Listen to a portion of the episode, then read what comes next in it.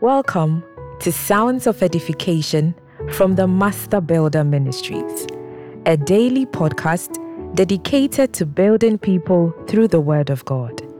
Kindly subscribe so you don't miss the next episode and leave your reviews and questions. Now, today's word Hebrews chapter 4, verses 12. For the word of God is quick and powerful, and sharper than any two edged sword, piercing even to the dividing asunder of soul and spirit, and of the joints and marrow, and is a discerner of the thoughts and intents of the heart. Daniel chapter 5, verses 27.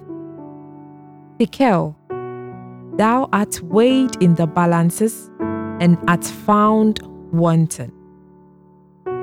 So, how does one ensure that they have the right motives for what they do? God's Word.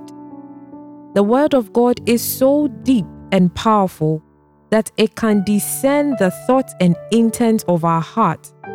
It goes into the bone and the bone marrow.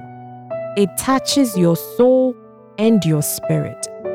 This is what you should do then Subject your motives and every action to God's word always.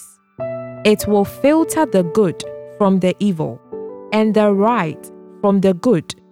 When it does, be honest and sincere with yourself and make amends.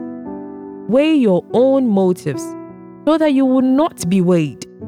The Word of God is meant to culture you, it shows us how to do everything. So ask yourself, why am I doing this? What reasons does God's word tell me to do this for?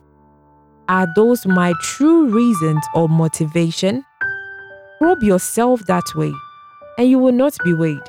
For the scripture says, For if we will judge ourselves, we should not be judged.